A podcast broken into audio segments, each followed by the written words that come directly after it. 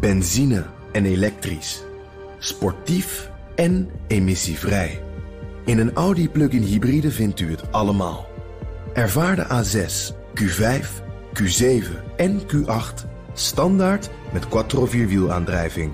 Wat u ook zoekt, u vindt het in een Audi. Audi. Voorsprong door techniek. Dit is een BNR podcast. Dit is Dossier Europa. Mijn naam is Geert-Jan Haan. En elke maand stuur ik een jonge correspondent op pad naar een andere uithoek van de Europese Unie. We zijn in Kroatië. Dit is aflevering 3.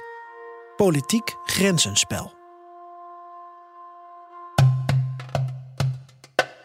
Dear friends, welcome to the European Union. Dobro došli u Europsku uniju. Thank you. Applaus en vuurwerk. Eindelijk, na jaren onderhandelen, mag Kroatië bij de Europese Unie. Het is groot feest op het centrale plein in de hoofdstad Zagreb, met traditionele optochten en muziek. Aan de grens haalt de minister van Financiën de borden voor douanecontrole weg en de Europese vlag wordt gehesen. De toenmalig president Ivo Josipovic speelt speciaal voor deze gelegenheid het Europese volkslied op de piano. Hij is blij en ziet de kansen voor het oprapen. EU is not bringing many presents just to open them and to enjoy. Uh, it's uh, new opportunities and it's up to us to, to take advantage of them. Dit was tien jaar geleden. Op 1 juli 2013 werd Kroatië officieel lid van de EU. Met dit land als voorbeeld vertel ik het verhaal over uitbreiding van de Europese Unie. Want wat heeft het lidmaatschap Kroatië gebracht? Zijn mensen er blij mee? Is het land erop vooruit gegaan? En hoe staat het met de huidige plannen voor uitbreiding van de EU? De afgelopen tien jaar is er namelijk geen enkel land meer toegelaten. Sterker nog, er zitten op dit moment negen landen in de wachtkamer. Ze willen wel bij de Europese Unie, maar de EU houdt haar deuren gesloten. EU-uitbreiding is meer en meer een politiek spel geworden, waarin individuele belangen boven de belangen van het collectief lijken te staan. Mijn naam is Marjolein Koster en ik neem je mee naar Kroatië.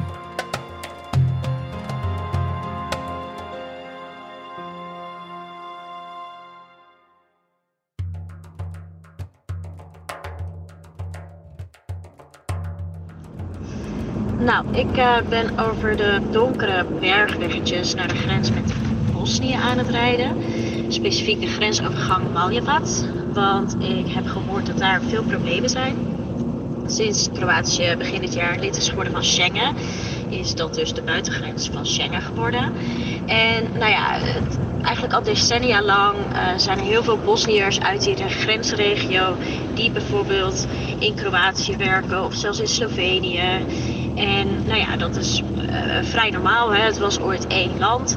Je rijdt twee uur naar je werk. Uh, mensen blijven daar dan vaak de hele week en dan gaan op vrijdagmiddag uh, terug naar huis, naar hun gezin. En voorheen was dat ook niet echt een probleem, maar sinds dit jaar dus wel. Dan moeten mensen echt twee, drie en soms zelfs wel zes uur wachten aan de grens. Nou, je kan je voorstellen dat dat niet zo fijn is. Uh, ik heb het ook gezien op de camera's, want je kan van alle grensovergangen zijn er gewoon camera's die, uh, nee, waar je continu kan kijken hoeveel auto's er staan te wachten. En eigenlijk elke keer als ik kijk, staat er gewoon een hele lange rij auto's. Dus ik ga nu eens eventjes kijken hoe dat er, uh, ja, wat daar aan de hand is. In aflevering 1 hebben we het kort gehad over de recente geschiedenis van Kroatië. Dat het tot de jaren 90 tot Joegoslavië behoorde. Landen als Kroatië, Bosnië en Servië delen dus niet alleen geschiedenis en veel cultuur met elkaar, ze spreken ook elkaars taal. Of nou ja, eigenlijk is het gewoon dezelfde taal met wat accentverschillen her en der. Het punt wat ik wil maken, vroeger waren er geen grenzen. En dus was het heel normaal om in Bosnië te wonen en bijvoorbeeld in Kroatië of zelfs Slovenië te werken. De economie heeft zich daar ook op aangepast. Op sommige plekken zijn fabrieken gesloten, op andere werd de industrie juist uitgebreid. Maar nu, doordat Kroatië wel lid is van de EU en Schengen en de buurlanden niet, is er ineens een harde grens gekomen. Een dagelijkse autorit naar je werk, die voorheen een half uur of misschien twee uur duurde, is nu onmogelijk geworden. Doordat mensen urenlang in de rij moeten staan aan de grens. Ik ben in Malieveld aangekomen en ik zie inderdaad uh, nou ja, veel auto's voor de grens staan te wachten. Um, dus ik ga eens even kijken.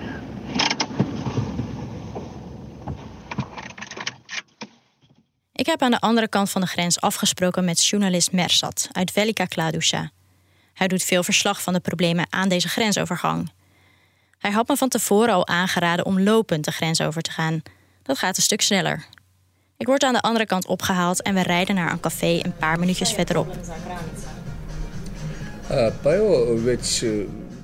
Mersat legt uit dat het probleem al tien jaar speelt, sinds Kroatië lid is geworden van de Europese Unie. En ondertussen worden de wachtrijen steeds langer. Elke dag is het druk. Maar vooral op vrijdagmiddag als mensen naar huis willen en dus naar Bosnië toe gaan. En op zondagmiddag als ze weer terug de grens overgaan richting Kroatië om de werkweek tegemoet te gaan.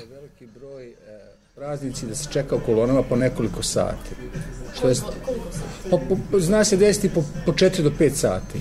A nekad i, i više. Nekada kad su velike guže i po 6-7 sati. Soms moeten mensen wel vier of vijf uur wachten, of meer zelfs. Mersat benadrukt ook dat er geen faciliteiten aanwezig zijn bij deze grensovergang. Kinderen, oude mensen moeten hier uren wachten. er zijn niet eens toiletten. Hij noemt het inhumane omstandigheden. Ik zou denken, als deze grensovergang dan zo druk is, waarom rijd je dan niet om? Maar in de afgelopen jaren zijn er een aantal kleinere grensovergangen in dit kanton gesloten. De eerstvolgende optie is 60 kilometer verderop. En over de bergweggetjes hier doe je daar dan zo een uur of anderhalf over. Volgens Mersat is de oplossing simpel. Open die andere grensovergangen weer en open meer rijstroken bij deze grensovergang. De infrastructuur is er, maar de hokjes van douane staan leeg. Maar waarom dan? Mersat vraagt het keer op keer aan zijn overheid en aan die van Kroatië. Maar hij krijgt geen antwoord. De Bosniërs hier ervaren het als pesterijtjes. Niet alleen het wachten zelf, maar ook de uitgebreide controles... waarbij alle auto's compleet binnenstebuiten gekeerd worden. Want als je naar de EU toe gaat, mag je maar een beperkte hoeveelheid eten, alcohol en sigaretten meenemen. Ook is de invoer van medicijnen vaak niet mogelijk. En natuurlijk, dat zijn de regels. Maar door EU-uitbreiding naar Kroatië werd het leven van deze groep mensen negatief beïnvloed. Pa, da, nik, da, nikad mi to nismo dobili konkretan, ovaj, konkretan odgovor na to, ali, ali ljudi s pravom sumnjaju, zato što ovde 98% je ovaj, bošnjačko, to je muslimansko življe. Wat je moet weten, dit probleem speelt eigenlijk alleen bij deze grensovergang. De Bosniërs denken dat dit komt vanwege hun etniciteit. Want in dit kanton is bijna iedereen Bosniak. Terwijl in de andere kantons die grenzen aan Kroatië veel meer Bosnische Kroaten wonen. En bovendien is daar de Bosnisch-Kroatisch nationalistische partij HDZ aan de macht. Een soort zusterpartij van de HDZ in Kroatië. Of het nu een politiek spel is, of dat de lange wachttijden veroorzaakt worden door praktische factoren, dat maakt voor de mensen die hier last van hebben niet uit. Het zorgt er hoe dan ook voor dat ze gefrustreerd raken, cynisch worden. Ik stel voor aan Mersat dat een mogelijke oplossing is dat Bosnië ook lid wordt van de Europese Unie. Možda rešenje je ako Bosna također je u Europske Unie. Hij moet lachen, want ja, het zou een oplossing zijn, maar ook dat is lang wachten.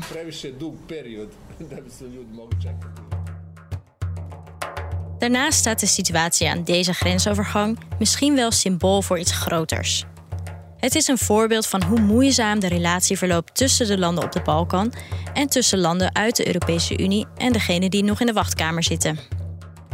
I also have a feeling that uh, I think there was a little bit um, exhaustion in the process because for many years, and I think Croatia was one of the states that was um, in the accession period for the longest. We were hearing news how it's going well, how it's not going well, the disputes with Slovenia and so on. So I think the general feeling was also that um, that is happening, but uh, it's a little overdue.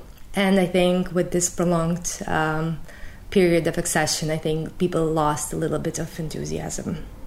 But now, 10 years after, uh, I think a lot of people feel that the EU is not delivering on its own visions and promises, but it's not delivering. They are, they are really, really self-critical. They don't ask whether we are delivering or not, you know. But but they say, you know, EU will never come. It's waiting for a Godot, and and I think that uh, that in itself is an, is a factor that actually makes makes then EU less popular now than it used to be ten or twenty years ago. EU was more open, I think, to to to to uh, accepting new members. Now it has changed a bit. Uh, back, I remember like the negotiation period. It was all about reforms, economics, uh, fighting corruption, and so on. Now, like the future of EU membership, it's it's almost exclusively geopolitics. Iedereen die ik hier spreek is het erover eens. Het toetredingsproces tot de Europese Unie is meer politiek geworden. De EU houdt zich niet aan haar beloftes en telkens weer blokkeert de ene na de andere lidstaat het proces. Nog steeds zijn de meeste landen op de westelijke Balkan positiever over de EU dan de landen in de EU zelf. Maar het enthousiasme om lid te worden neemt wel langzaamaan af. Laten we even teruggaan naar tien jaar geleden. Het moment dat Kroatië lid werd van de EU. Je hoort hier de toenmalige premier Zoran Milanovic. Hrvatska zna da ove noći nikuda ne bježi. Ostajemo tu gdje jesmo, ali sada s novom odgovornošću. Na nama je da pružimo ruku zemljama iz regije u što bržem usvajanju europskih kriterija. Kroatië zal zijn wortels niet loslaten. We blijven waar we zijn. Maar we hebben er een nieuwe verantwoordelijkheid bij gekregen. Namelijk om andere landen in de regio te helpen om snel de criteria voor EU-lidmaatschap te bereiken. Diezelfde Zoran Milanovic is nu president van Kroatië. Maar hij heeft zijn koers de afgelopen jaren flink veranderd. Je hoort hier Dejan Jovic, de politicoloog die ook in aflevering 1 al aan het woord was. What we see now is in fact, uh, for example, the president of Croatia uh, really not acting as the force of unification, but rather as, a, as somebody who wants to promote new actors in Croatian politics, uh, quite often against the government itself. Uh, which is still whole, uh, uh, which is still led by Croatian Democratic Union. The paradox of Croatian policy, uh, especially foreign policy, is that it, uh, by joining the EU, it actually declared that it has left the Western Balkans. So the issue is how can you actually be an influential force in the area that you have actually happily um, departed from. Milanovic is van de SDP, de Sociaal-Democratische Partij. Hij wordt door sommigen een populist genoemd en heeft zich in de afgelopen jaren regelmatig negatief uitgelaten over buurlanden Bosnië en Servië. Well, Croatia genuinely supports uh, further enlargement of the European Union, but it doesn't want it to happen fast, or certainly not now. Um, it wants to use this process of EU accession um, to its own uh, benefit. Um, so that it actually gains some specific Croatian national objectives uh, with regard to Bosnia and in Serbia in particular. Want zoals Kroatië zelf eerst een geschil met Slovenië moest oplossen om lid te worden van de EU, speelt Kroatië nu hetzelfde spel richting haar buurlanden. Zo dreigde Milanovic de toetreding van Finland en Zweden tot de NAVO te blokkeren. Hij wilde dat de kieswet in Bosnië zou worden aangepast. Op zo'n manier dat de Bosnische Kroaten meer macht krijgen. Terwijl een kieswet nou juist iets is wat bij interne politiek hoort. Inmiddels is die kieswet in Bosnië ook aangepast, mede door de krachtige lobby vanuit Kroatië. En ook richting Servië heeft Kroatië meerdere eisen. When it comes to Serbia, they demand a complete change of narratives about the 1990s, of previous wars. Uh, they also demand full cooperation in resolving the issue of missing persons from that war, which are still about 1,400, of whom half are Serbs and half are Croats. Um, and some of these tasks are impossible because, unfortunately, it's very difficult to resolve all issue of all missing persons after any war. Um, so basically, you know, this is almost an impossible demand. You know, uh, when it comes to this, it also uh, wanted uh, more involvement and in, uh, enhanced status for Croat minority in Serbia, which it achieved to a large degree by inclusion of a Croat representative in government of, of Serbia. But uh, uh, I think that that's it. It's all related really about the 1990s and the war of the 1990s. De landen uit voormalig Joegoslavië hebben nog een lange weg te gaan. Er is totaal geen consensus over de verschillende oorlogen uit de jaren 90.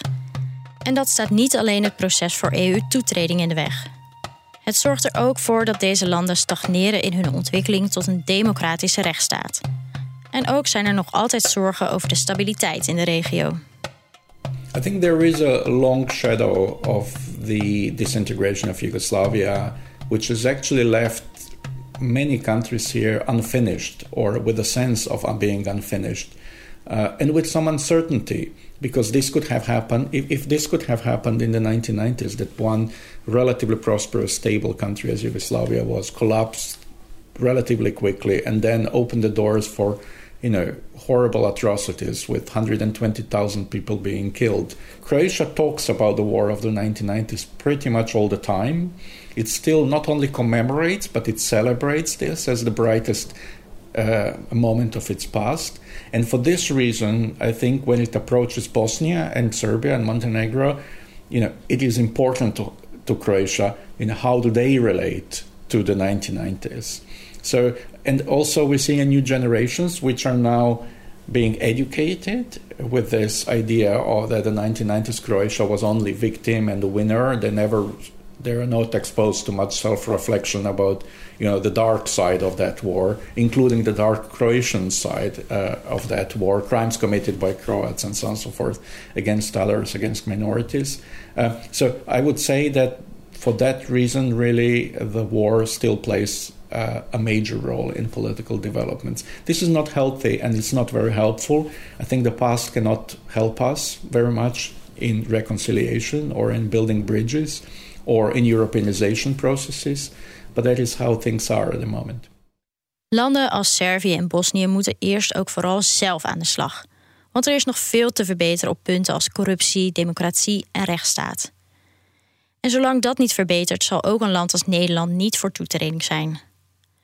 Maar mocht het zover komen dat de EU deze landen wel wil toelaten, dan zou het wel eens zo kunnen zijn dat Kroatië dit alsnog blokkeert.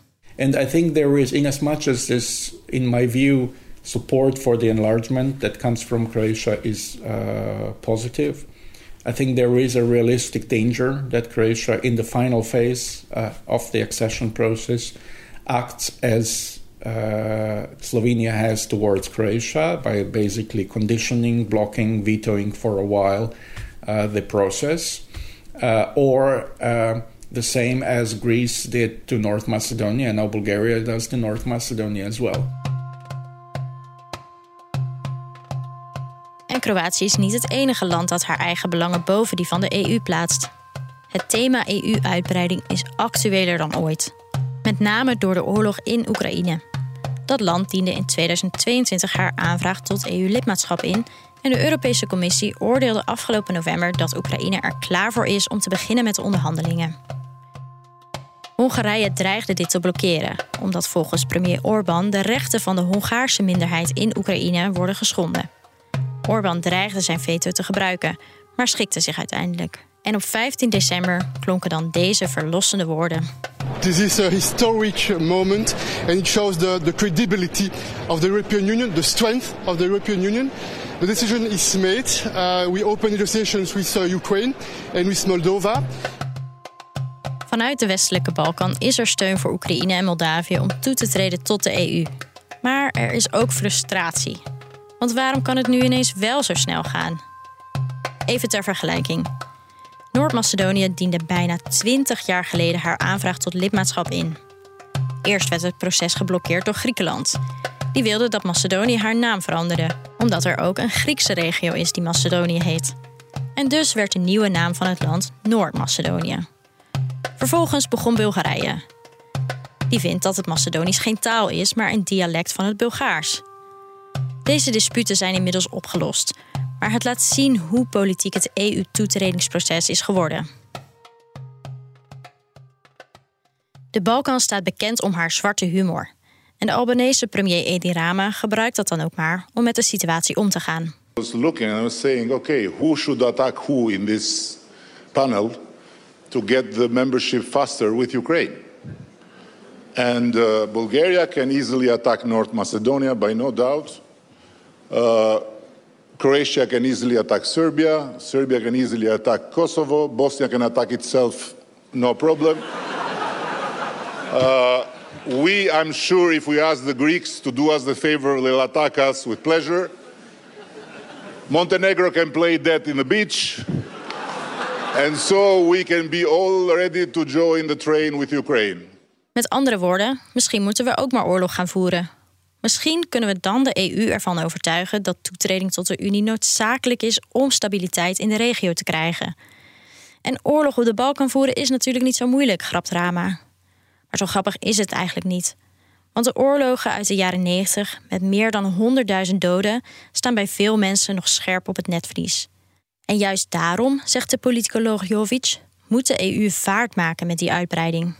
I think it would be much wiser to group these countries of the Western Balkans in one group and all to of them? all of them and to take them in as soon as possible uh, even with all risks that uh, the current uh, political profile they have uh, brings with itself because I think a that uh, if they stay out for much longer they will only get worse uh, there is also a danger that external non Western actors will be much stronger in them.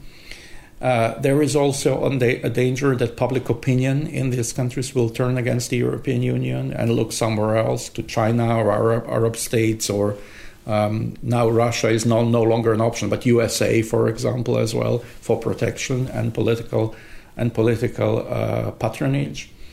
And I think uh, it it's good for European Union as well because basically the European Union has not really implemented or achieved its own promise, its own vision, one united uh, Europe. Um, and why I say all together? Because I think by taking any of them uh, before the other, we're actually risking uh, internal instability in them when it comes to decision making on conditions uh, for further accession. Een meer pragmatische blik op de Europese uitbreiding. Want de stabiliteit van Europa staat op het spel. Landen op de Balkan trekken steeds meer naar bijvoorbeeld China of de Arabische landen of Rusland. En omdat we uit het voorbeeld van Kroatië weten dat als je één land toelaat, het de rest kan blokkeren, denkt Jovic dat het beter is om de westelijke Balkan als groep zo snel mogelijk toe te laten tot de EU. Um, I think the European Union is um, somehow superficial in a way, uh, if I may say. So it's not really deeply involved in uh, complexities uh, of the candidate countries. And I think this idea of copy pasting, you know, experiences in political systems, and of making countries be very similar to what countries in the Western Europe are, is uh, is not going to succeed. I mean, if you expect uh, North Macedonia to be like Denmark and uh, Bosnia Herzegovina to be like Sweden in order to join the European Union, this is not going to happen. That's an illusion and utopia. So I think we need a, a more geostrategic and geopolitical and realistic approach. These countries are now again important because Europe needs self-confidence. Europe needs success. Uh, also, Europe now talks about EU enlargement to Ukraine and other countries, but it first needs to finish the job it started 30 years ago. It first needs to address the consequences of the previous war if it wants to be credible in addressing the consequences of this war as well. Um, as a, if it wants to be a political uh, global power, it needs to act as global power. That means it needs to enlarge uh, when it can and where it can, and it still can in the Western Balkans. EU-uitbreiding is een hot topic, waarbij ieder land zijn eigen belangen heeft. Ook deze politicoloog kijkt natuurlijk vanuit een bepaalde bril naar de regio. Wat wel steeds meer duidelijk wordt, de EU moet iets doen. Iets anders dan het de afgelopen jaren gedaan heeft. En aan het verhaal over interne strubbelingen, daar hebben de landen op de westelijke Balkan geen boodschap aan.